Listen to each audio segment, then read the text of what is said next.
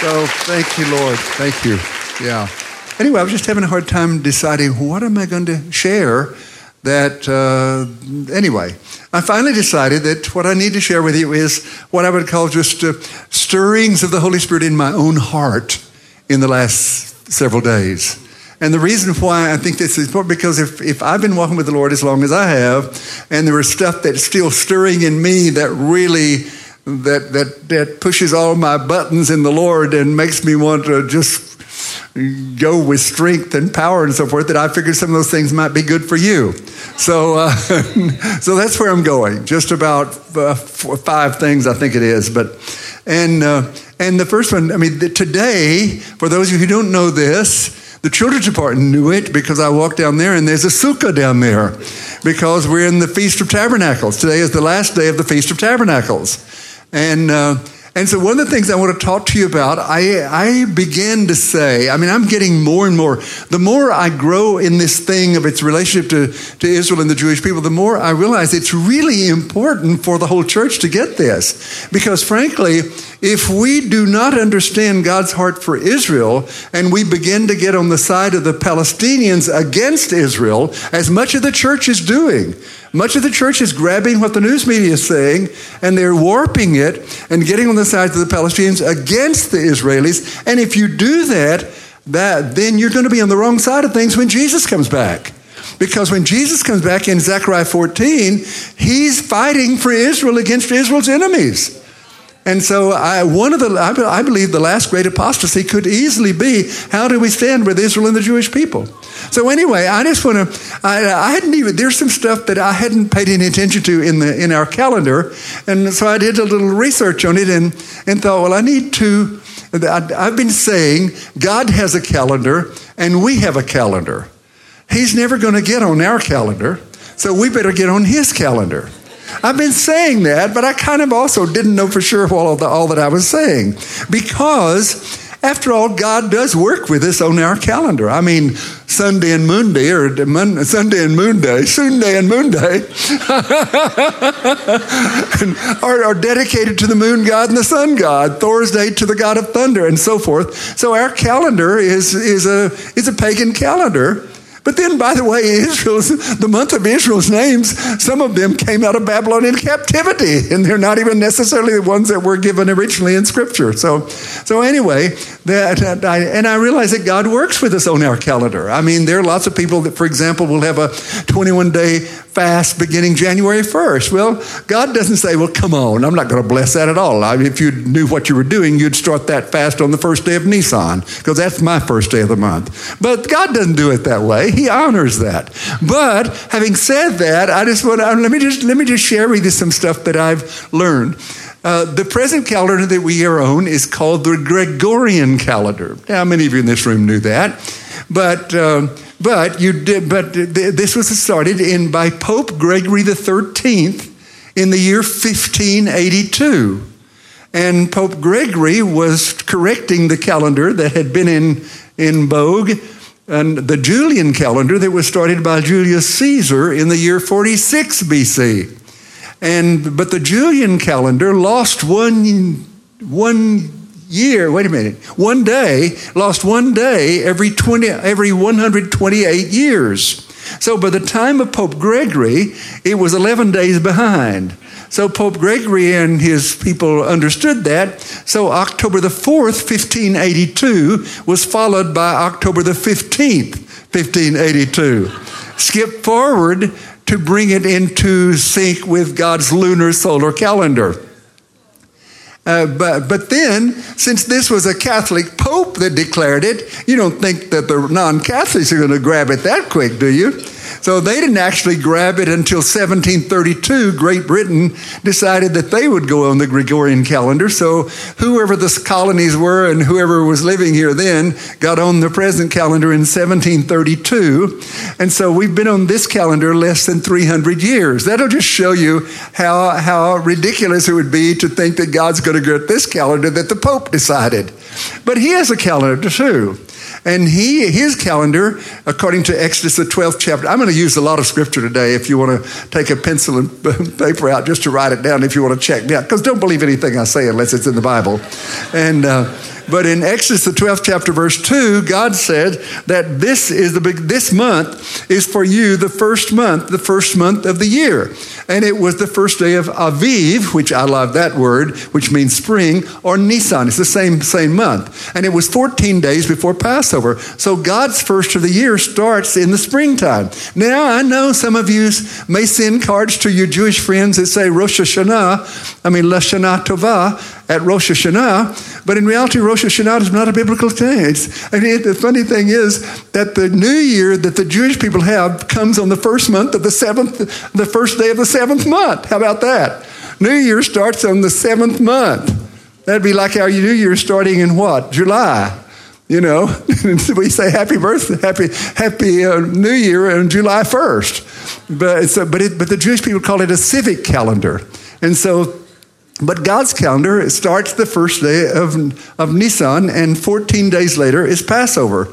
And then, and, and the thing is, uh, the, the, the, here's how God got on his calendar. This is in, on the 10th day of Nisan, according to Exodus, the 12th chapter, verse 3, tell the whole community of Israel that on the 10th day of this month, each man is to take a lamb. They were to take the lamb on the 10th month, they were to examine the lamb for four days, and then on the, on the 13th of Nisan, as it began to dawn toward the 14th, the evening would be Passover, they would kill the lamb in the afternoon, roast the lamb so that he would be there for Passover supper on the 14th of Nisan. All right, you got that? Well, look at this. In John 12, verse 1, John says, Six days before Passover, such and such happened. Six days before Passover would be the ninth day of Nisan. Now look at verse 12, John 12, 12, and John says, the next day, such and such happened. This, this would be the 10th day of Nisan. What happened on the 10th day of Nisan? That was what we call the triumphal entry. It wasn't on Sunday. It was on the 10th day of Nisan. And, and on the 10th day of Nisan, what happened? The, the scribes and Pharisees decide, okay, we've had enough of this. We're going to have to kill him. So they select the lamb. What happens on the next four days? They examine him. They take him to Annas, Caiaphas, Herod, Pilate. You know, they, they take him to all these people to examine him. What's the last thing Pilate says before they, or Terry? No, yeah, it's Pilate, isn't it? The last thing Pilate says before they kill him? I find no fault in him. In other words, this lamb that you selected on the 10th of Nisan, according to Scripture, I mean, he's ready to be killed. So go ahead and kill him. He's perfect for the slaughter. So they put him on the cross at 9 o'clock in the morning. They pierced his side at 3 o'clock in the afternoon, which is the exact time that all the lambs are being killed all over Jerusalem for the Passover that night. So, gee, you see how that is? We miss all that if we don't get on God's calendar. Well, then, uh, and, and then, so what happens? The, beginning on, the, on that day, the evening of that day, is the 15th day of Nisan. And on the 15th Nisan begins the Feast of Unleavened Bread. Jesus is put in the grave and is in the grave on the Feast of Unleavened Bread. Why is that important? Because he's unleavened. Leavened bread lies to us. There's not as much bread as you think you are if it's leavened, it's all puffed up. And then puff up is sin. Unleavened bread is the only real bread. It doesn't have any leaven in it. it you, you eat what you get. And so Jesus was unleavened. There wasn't any sin in him. There wasn't any yeast in him. So he's put in the grave on the feast of unleavened bread. But then when was he raised from the dead? He was raised from the dead on the feast of Habikarim, which is the feast of first fruits. And what was it Paul says in 1 Corinthians 15? Christ indeed has been raised from the dead, the first fruits. So you see what we miss if we don't get on God's calendar? He's, he's on his calendar, he's not on ours. Well, then 50 days later was Shavuot, or Feast of Pentecost. And what happened on Pentecost, we all know, Acts 2. But what happened on Pentecost back in the, when Israel was in the wilderness was Moses got the Ten Commandments. So the law of the Moses came on Pentecost, and the law of the Spirit of life that's in all of us now comes on Pentecost. So, I mean, God fulfilled every one of the first of the first feast. But now we're living in this long interval between before the fall feast we've got all the spring feasts eh, we're living in this long interval before the fall feasts start happening. And the first of the fall feast is not rosh hashanah. That's not a biblical name for it. That's you won't find that in the bible anywhere. The fall feast is yom teruah the feast of trumpets. Oh blowing trumpets. That's the first thing. One of my friends said the other day after we had passed through the feast of trumpets and jesus didn't come he said Well, he didn't come this year. So, I mean, he, I mean, you can rest assured. No, we're not supposed to know the day or the hour. We're supposed to know the season, and we're living in the season. But I mean, he's going to fulfill all these fall feasts. I can get. I, I mean, is there any scripture that says that? No, but he did the first ones. It would be ridiculous not to think he's going to.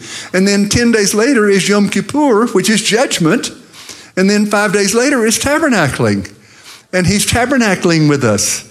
I mean, he's going to live with us. It's God and man living together. It's the restoration, first of the millennium, and then back to the Garden of Eden, where God and man are walking together, tabernacling together, loving each other together. But that's not all. Jesus, let me show you now how you come to this one. Jesus was born during the Feast of Tabernacles. You say, what? How do you know that? Well, let me give you my let me give you my reasoning for this. When Zechariah was in the temple, to offer the sacrifice, and the angel Gabriel appeared to him and told him that Elizabeth was going to have a child, a son, and they were to name him John, who became John the Baptist. He was Zechariah, that's Luke, the first chapter, verse 5, I believe that's right. Zechariah was, was in, he was in the order of Abijah. Well, you go back to Chronicles and you find out that the Abijah rotation of the priest, there were 24 rotations of the priest. In other words, the, every rotation of priests went into the temple for two weeks. I mean, for, for the first part of the last part of the month. So Abijah was the latter part of the eighth rotation out of 24, which means that Zechariah was in the temple during the last part of the fourth month. Are you with me? It was the eighth rotation out of 24. He was in the temple at the latter part of the fourth month when Gabriel spoke to him. Six months later, what did Gabriel do? He went to Mary. So that would be the latter part of the 10th month. You got it? Well, if Jesus was born nine months later, that would be the latter part of the what? The 19th month. But since there are not 19 months in a year, you subtract 12 from that, and what do you have? That Jesus is born the latter part of the seventh month. Well, what is this latter part of the seventh month? The month of Tishri, the Feast of Tabernacles, begins on the 15th day of the seventh month. So when the, no wonder John said, and the word became flesh and tabernacled among us. So, so there's just this whole kind of thing that we miss if we don't pay attention to God's calendar. All right, that's the, that's the first thing.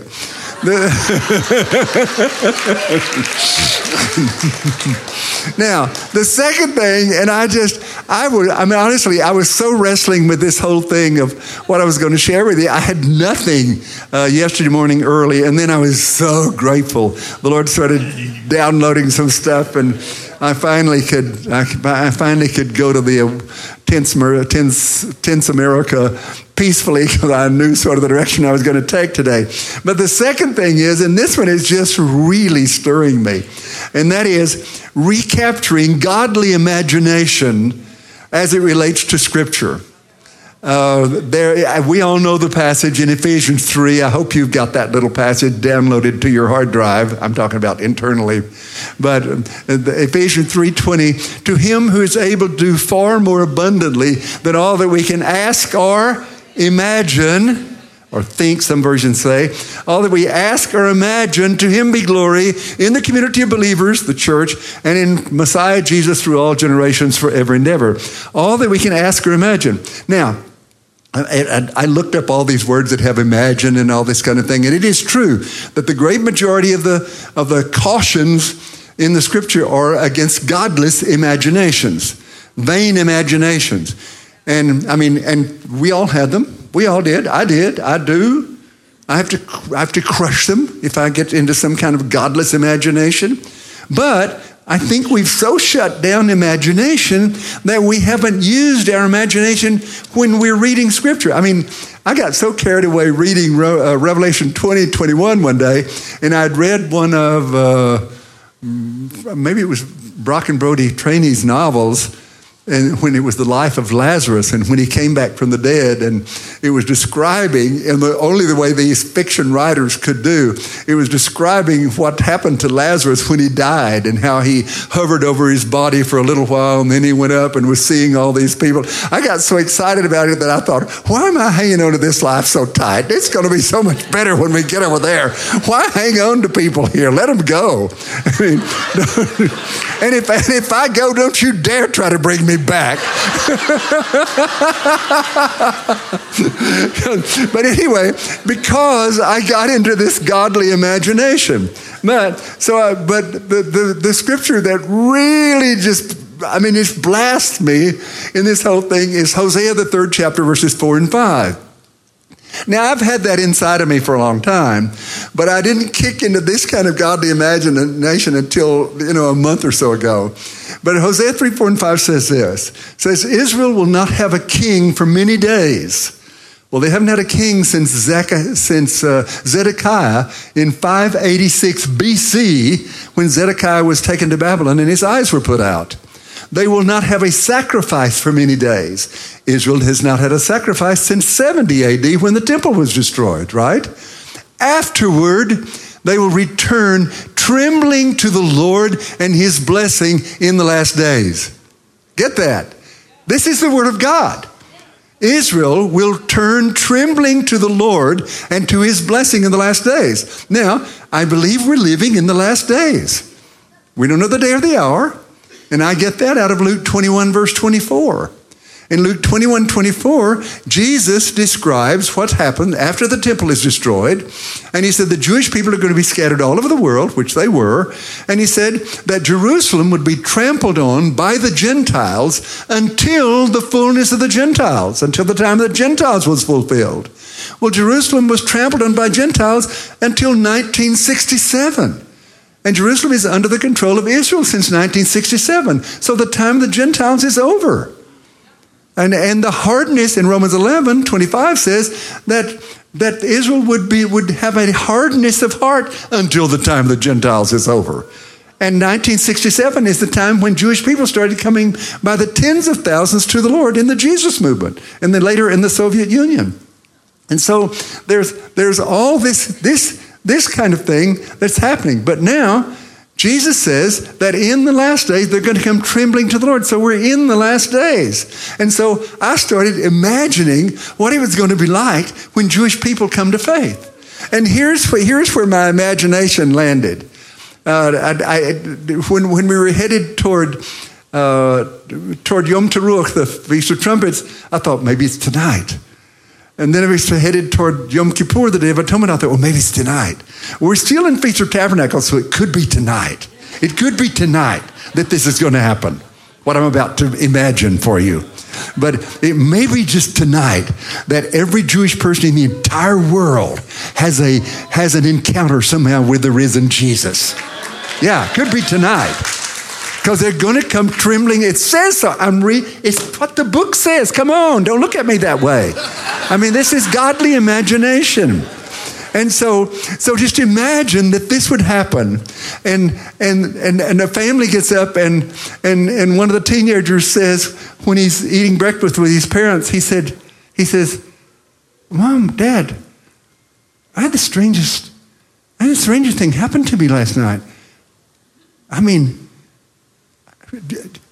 Jesus came to me and he said he was the Messiah. And, and he's just so hesitant to say it. And then the mother says, Son, I had the same encounter. And then the dad speaks up and says, Oh, God, let me tell you what happened to me. At two o'clock this morning, I, I woke up and there was this light brilliant in the room. And there was an angel standing in front of me. And he, and he told me the same thing. He said, You've missed it. Jesus really is the Messiah. I mean, so they start talking to each other and they decide they're going to have to go to the rabbi and tell him that. And so they go to the rabbi and they start to tell him the rabbi. The rabbi stops him, put his hands over on the dad's shoulder and says, Don't worry about telling me this. He came to me last night too. I've got to tell the whole synagogue. And the first thing you know, all the rabbis in the world start telling their synagogues and they find out that every Jewish person in the whole world had an encounter with, with Yeshua last night, and, and, and, and they're going to have to start telling people. And then the first thing you know, it hits the news media. And all the news media of the world are saying, well, look at this. I mean, the front page headlines, bold headlines. Look at this. It looks like the Jewish people have decided Jesus really was the Messiah. I mean, it's coming all over the world, and and the and and and not only that, but here all the Jewish people come to faith, all of them. I mean, I, this is my imagination, but what's what he said? They will return trembling to the Lord in the last days. And so, what's going to happen when all the Jewish people come to faith? Then Isaiah 42 6 and 49 6 is going to happen that the Jewish people become a light to the whole nation. Now, how's that going to happen?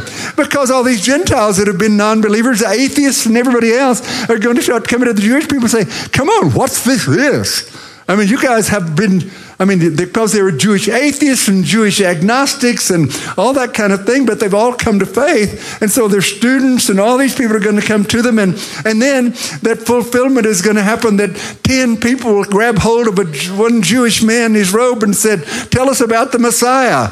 And so the Jewish people will come into their heritage of being a light to all the nations. Now, I got all that out of Hosea 3, 4, and 5. Come on.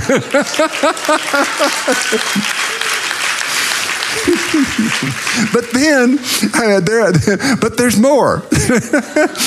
and I mean, I've known this passage in Isaiah 62 for a long time, but I never imagined it. But listen to this For Zion's sake, I'll not keep silent. For Jerusalem's sake, I'll not hold my peace until her righteousness shines out like the dawn and her salvation like a blazing torch.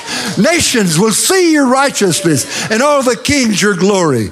Hey, come on. Nations will see the righteousness of the Jewish people, and it's going to impact the whole world. And then, oh, and then you get on down into that verse, and he says, You who call upon the Lord. Oh, he got my attention. Give yourselves no rest and give him no rest until he establishes Jerusalem and makes her the praise of the whole world. Now, I'm reading that by myself, and I'm into this whole thing. And I, I look up at the Lord, and I said, I'm not giving you any rest. You told me not to. I'm giving you no rest until you establish Jerusalem and make her the praise of the whole world. So, and besides all that, you're, you're told to pray for the peace of Jerusalem. So, anyway, that, that whole kind of thing is grabbing me. Well, but that's not all. I mean, when you get there, there the, you know that passage that I told you about when I'm sure I did last time I was with you and it's, the, and it's really caused me to write the book, The Handbook of the End Times Hope, Help, and Encouragement for Living in the Last Days. But that parable of Jesus, the wheat and weeds, when he, uh, when he says that both go together till the harvest, well, of course, that means the wickedness ripens, but righteousness ripens. That's what I'm, I'm hanging on to that one. Righteousness, I mean, in me, righteousness is going to ripen in me. I'm going to get better than I am. I'm going to get stronger in the Lord. I'm going to see miracles. I'm going to put my hand on people. They're going to recover. I'm going to see blind eyes open. I mean, if somebody dies prematurely, I might try to bring them back, you know, even though they may not want to. But if they're supposed to be here, because that's what Jesus did. And so there's, there's this, this kind of thing that, that's happening. But in that whole parable, the, the, the end place in Matthew 13, when, when Jesus is explaining it, he says, Then the righteous will shine like the sun in the kingdom of their Father. That's you. He's talking about you, Grace Center. Then the righteous will shine like the sun in the kingdom of their Father. If you shine, that means your countenance is going to be aglow. That means you're going to be walking in the mall and somebody will come up to you and say, Wow, what's with you? And you're going to lead them to the Lord. That's your destiny. Because we glow. I mean, after all, that's what the psalm says. Psalmist says that those who fear the Lord are radiant. And I, I, I, can't resist always saying that song that Gary Paxton wrote years ago at Belmont, If You're Happy, Notify Your Face. You know? well, I, believers all over the world are going to notify their faces. And they're going to have, and they're, and which means we're, we're going to overcome worry. Mean, worry is a sin. Confess it as a sin. Get over it. Discouragement is a sin. Be not discouraged. That's a commandment. So confess it as a sin. Don't just say, well, I'm discouraged. Well, then confess it and get over it in Jesus' name. Because he can, he can do this supernatural kind of stuff like that. And then Daniel describes this same time and he, he, it's the same thing Jesus is describing. He's describing the time of the end in Daniel 12, and verses 3 and 10 read like this Those who are wise will shine like the brightness of the heavens, and those who lead many to righteousness like the stars forever and ever. Many will be purified, made spotless, and refined. Hey, I, you know, yes, Daniel and John both talk about the time when there's going to, when the saints are even going to be turned over to the end Antichrist for a season. I think it'll be a short season. But the reality is, even though we're going to be persecuted and all this, but we're still going to be the strongest people in the world. Read the, read the book of, of Richard Wurmbrand, how people came to faith while he was in prison because he was so strong in prison. He doesn't regret being in prison. Or there was that, who was that woman that, that which book tells about this? But anyway, she was, she had three children and they turned, she was in China and they, the, her husband had died, and they, she was arrested because she had been preaching the gospel. They put her in prison. She was in prison for eight years. Her children were taken care of by people in the, in the community, and there was there was almost nobody, if nobody, in the prison, like 1,500 people in her prison, and no believers as far as she knew when she got there. When she left eight years later, over half the prison population and many of the guards were believers because that woman was in there. She left, they were releasing her, and she turned around and wept when she was leaving prison because she was leaving her congregation behind. I mean, that's, look, you, you just say, well, that's, that's, that's godly ridiculous. Yes, it is, but that's who you are. You could do that too, because it's not about you. It's about who lives inside of you. And who lives inside of you is the one who did that in her. And that's why he could do it in you. So we've got to believe for more. And so so, so that takes me down to that takes me down to John the 14th chapter, verse 12. I was talking about this this morning, and and and Jeff said I may have to put that on the wall. I mean, uh, yeah, because I mean we've got to live in John 14, 12. I mean, we don't just read through this stuff. Stop and believe it. Put your weight down on it. What is John 14, 12? Well, you should know from evermore from this point on. Anyone who believes on me will do the things I'm doing. That's what Jesus said. Even greater things than these because I'm going to the Father. What does that mean? It means you're going to put your hands on the sick and they're going to recover. Well, you say, well, I've done that and they didn't recover. Well, how many times have you done it?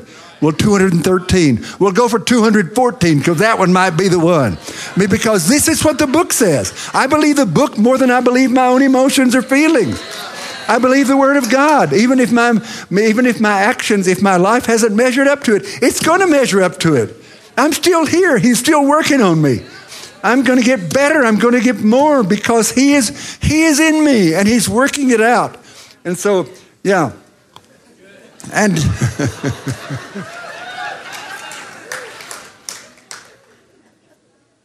and then the, uh, the, the, the, next thing is, uh, which really is closely connected to this. Uh, when, you read the word, when you read the word, unless there's some reason to accept what you're reading allegorically, take it literal. And uh, this, this is still working inside of me. I had, an, had about, about a year ago when I was in Israel, I, I had an encounter with the Lord when I was in Succat Hallel, the house of prayer, and I was looking across to the Mount of Olives, I mean, to the Temple Mount, and I happened to be reading Isaiah 2. That just happened to be my reading in the prophets that day. I didn't plan it this way, but I was looking out the Temple Mount, and I'm reading Isaiah 2. In the last days, the mountain of the Lord's temple will be exalted as the highest of the mountains. And I didn't read any further. I just stopped short. I did just what I did then. I thought, oh my gosh, that temple, that, that mountain is going to be the highest of the mountains. That's what it says. And I thought, well, that's kind of ridiculous. Higher than Mount Everest? I mean, the highest mountains in the world? This is going to, I mean, that seems a little upset. Well, don't you remember, though, Don, that in Isaiah 40, Isaiah says that every valley will be lifted up and every hill and mountain will be brought low. Every. That doesn't mean many. It says every. Every hill and mountain will be brought low. And so I thought, Well, I guess it is. I mean, okay, there's going to be all this earthquake that's happened. So obviously, they said, well, well, then why wouldn't Jesus, when he comes back, why wouldn't his, he put his temple on the highest mountain in the whole world? Why wouldn't he? It's symbolic. So I would, I totally believe this. I believe that that Temple Mount is going to be the highest mountain in the world when Jesus comes back. And he's going to reign from the highest mountain in the world over the, over the world for a thousand years. So, so dig into this and when you, when you read scripture, believe it for what it says and quit allegorizing it when there's no reason to. Okay, there's another thing though that uh, that I, am I'm going to throw this one out because it's way out there, but I'm, you're with me so far. But uh, there's a there's a passage in the Talmud. So I'm told I haven't read it, but one of my Israeli friends told me that it was in the Talmud, and uh, that that God created Adam and Eve on the Temple Mount. And uh, my good friend, whom I trust implicitly almost, Osher Intrater, told me one time that he thought God created Adam and Eve on the Temple Mount.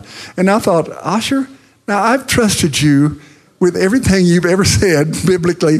You're a Harvard graduate cum laude that's baptized in the Holy Spirit, and I have so trusted you, but this is the most absurd thing I ever heard that God created Adam and Eve on the Temple Mount. Well, everybody knows it was in the, the Tigris and Euphrates, and that's way off. But I couldn't let it loose of it because Osher had told me that. And then one of our, one of our guides said, Well, you know that Jewish thought believes that God created Adam and Eve on the Temple Mount. And so I, I thought, well, I mean, is that possible, Lord? I mean, I don't see that's possible. And then I, I, one day I thought, oh, wait a minute, wait a minute. Chronicles and Genesis both say that in the days of Peleg, the earth was divided. Oh, oh, all the continents were together and all the seas were together until Peleg. And so when Peleg happened, the, the seas, the land masses started separating out, and there was a lot of upheaval, and, and so there was a whole big change in the landscape. And I thought, okay, well, all right, well, it's possible. And, uh, but I still didn't, I wasn't a believer.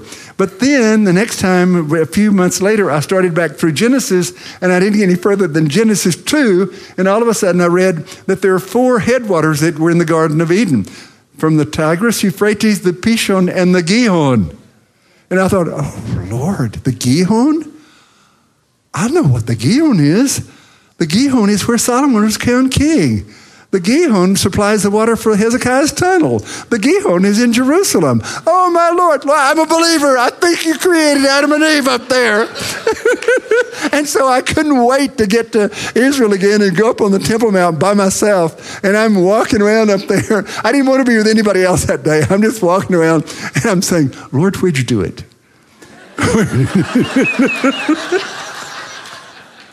I mean, where'd you do it? And about this time, I'm in front of the, of the Golden Dome, which was erected in, by the radical Islamist antichrists in the seventh century. And it's put on, if it's not the spot of the temple, it's in the area of the temple. And, and inside, it says God doesn't have a son, God doesn't have a son, God doesn't have a son. And all of a sudden I thought, that this is the most the most antichrist piece of, of land in the entire world. And I said, I bet that's where you did it. because why would because every demon in hell knew where you did it. And so why wouldn't they make that the most anyway, it just I mean this kind of stuff just jazzes me. I mean, it makes me excited about reading scripture and excited about what God's doing everywhere. All right. Then, the, all right. Then the oh, the the next thing I want to say is I just want to want to want to be sure and tell you this. I want to challenge everybody in this room to become Caleb's and Joshua's in our generation. See, I already told you, and you know that, that Daniel and John both talk about a time when the saints are conquered or turned over to the Antichrist or something like that. But see, what happened with the 10 tribal leaders is they saw the horror and they invested in the horror and they refused to see that God could see them through the horror. But Caleb and Joshua saw the horror, but they also had the but God factor. because they knew. And see, the hardest time in the entire history of Israel in Egypt, the, the worst time in all of their 400 years there was in the time just before their deliverance.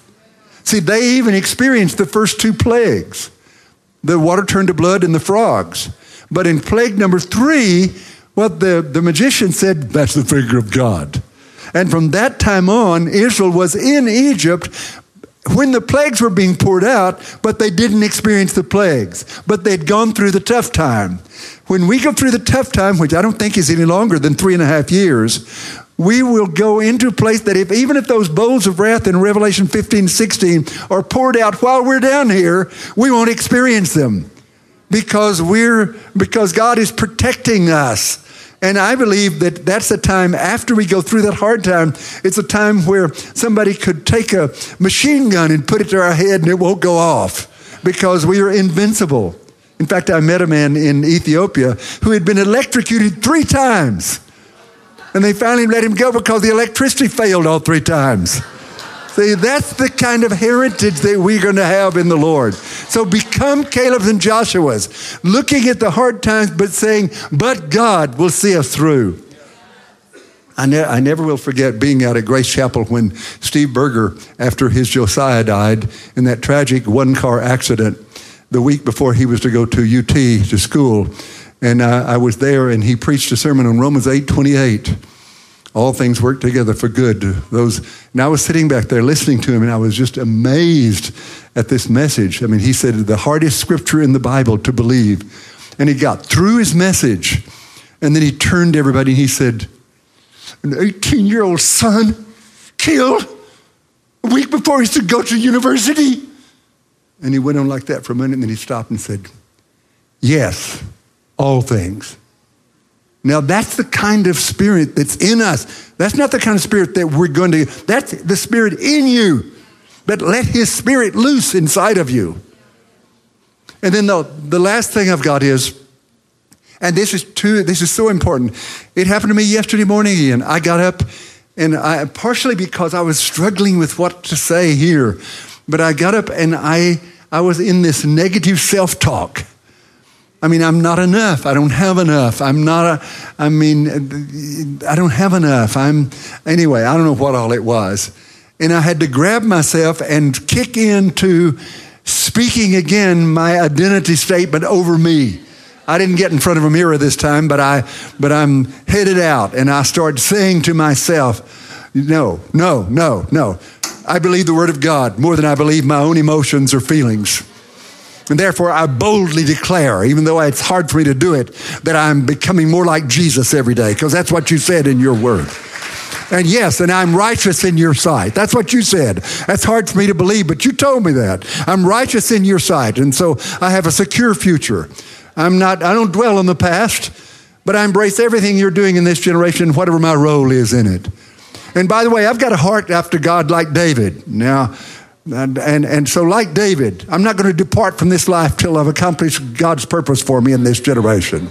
And I live in constant expectation and confidence that the kingdom of God is advancing every day and that Jewish people are coming to faith in Jesus every day. And I fear the Lord, and I find great delight in his command, Psalm 112. So my children are going to be mighty in the land, and wealth and riches are going to be in my house. And you know why all this is going to happen? Because Jesus is my king and my master, and he, not, he has all authority, not just in heaven, he's got all authority on the earth. That's why I know this is going to happen. And I was headed out toward Tents America, and I knew when I got there that one of my roles is who, my, is who I am. And so I said, okay, and here's my vision for right now in my life. My vision for who I am right now in my life is that at this point in my life, my primary role is to be a father to my family, extended family, and others, and a prophetic apostolic voice to the people of God, challenging them through who I am, what I say, write, and do, to be radically sold out to Jesus all of their lives, and to embrace whatever it is God has for you at this point in your life through the help and power of the Holy Spirit. And so by the time I got over to the Tents America, I was walking around just putting my hand on people and calling forth who they were and blessing them because that's who I am in this generation. So, so Grace Center, I challenge you Become all you have. I prophesy over you. You're going to come into the fullness of who you are. Every one of you. You're going to live John 14, 12. You're going to become like Jesus. You're going to, you're going to, you're going to acknowledge his righteousness. You're going to stop the negative self-talk. You're going to write your own vision statements even and memorize them so you can say them to yourselves. And this church is going to change the complexion of this whole Middle Tennessee because of who you are and what you believe and what you're walking in. This is your destiny, and you're going to walk in it to the glory of God. In Jesus' name, amen.